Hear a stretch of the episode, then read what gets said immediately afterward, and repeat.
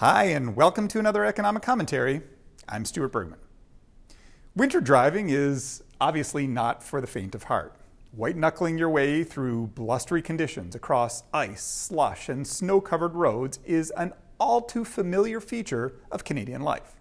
The global economy came careening into 2022, having navigated a series of peaks, valleys, and blind curves. As the world emerged from a global pandemic, a policy induced demand surge ran up against a flurry of supply chain disruptions, yielding inflation not seen in 40 years. Risk of overheating forced central banks to slam on the brakes in a sequence of frequent and sharp interest rate hikes.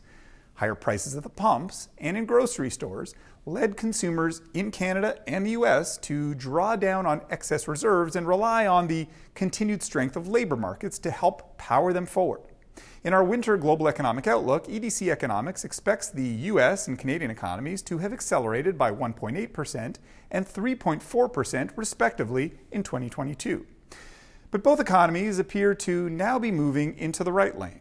As job and income growth let up, the reserve tank approaches empty, and the negative wealth effects of lower asset prices become a headwind, it's only a matter of time before higher prices and interest rates take their toll. We expect Canadian growth to decelerate to just 0.2% in 2023 thanks to weaker commodity prices, softness in the housing market, and elevated levels of consumer indebtedness. The U.S. economy won't fare much better, clocking growth of only 0.4%. After a year of supersized interest rate increases in both Canada and the U.S. that saw rates turbocharged by 4%, we expect both central banks to now downshift early in the year before letting up completely for most of 2023. As monthly inflation falls closer to target and growth eases, monetary authorities will likely consider a policy U turn toward the end of 2023 and into 2024. But far from going into cruise control, authorities will keep close watch of dashboard indicators and remain vigilant against the impacts of wage increases and any return of pricing pressures.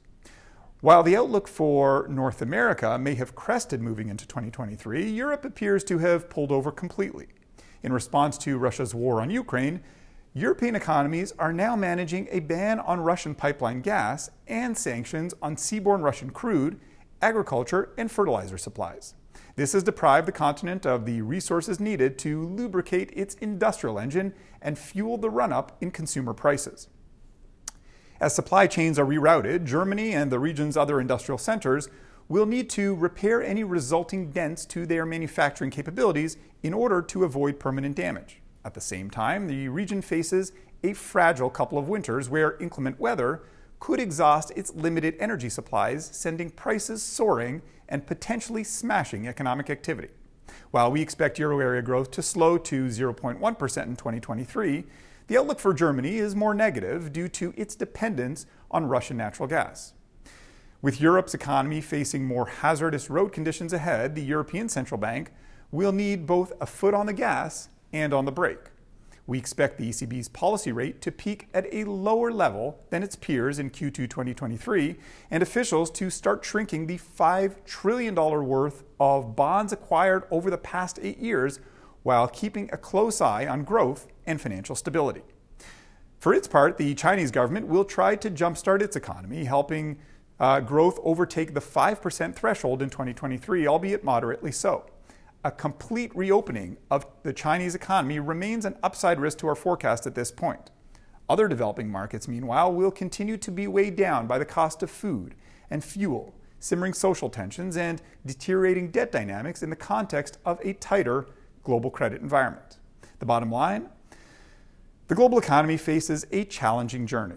While a global recession and deep economic contraction aren't in our base case forecast, some individual countries will fall into recession and others will barely scrape the surface.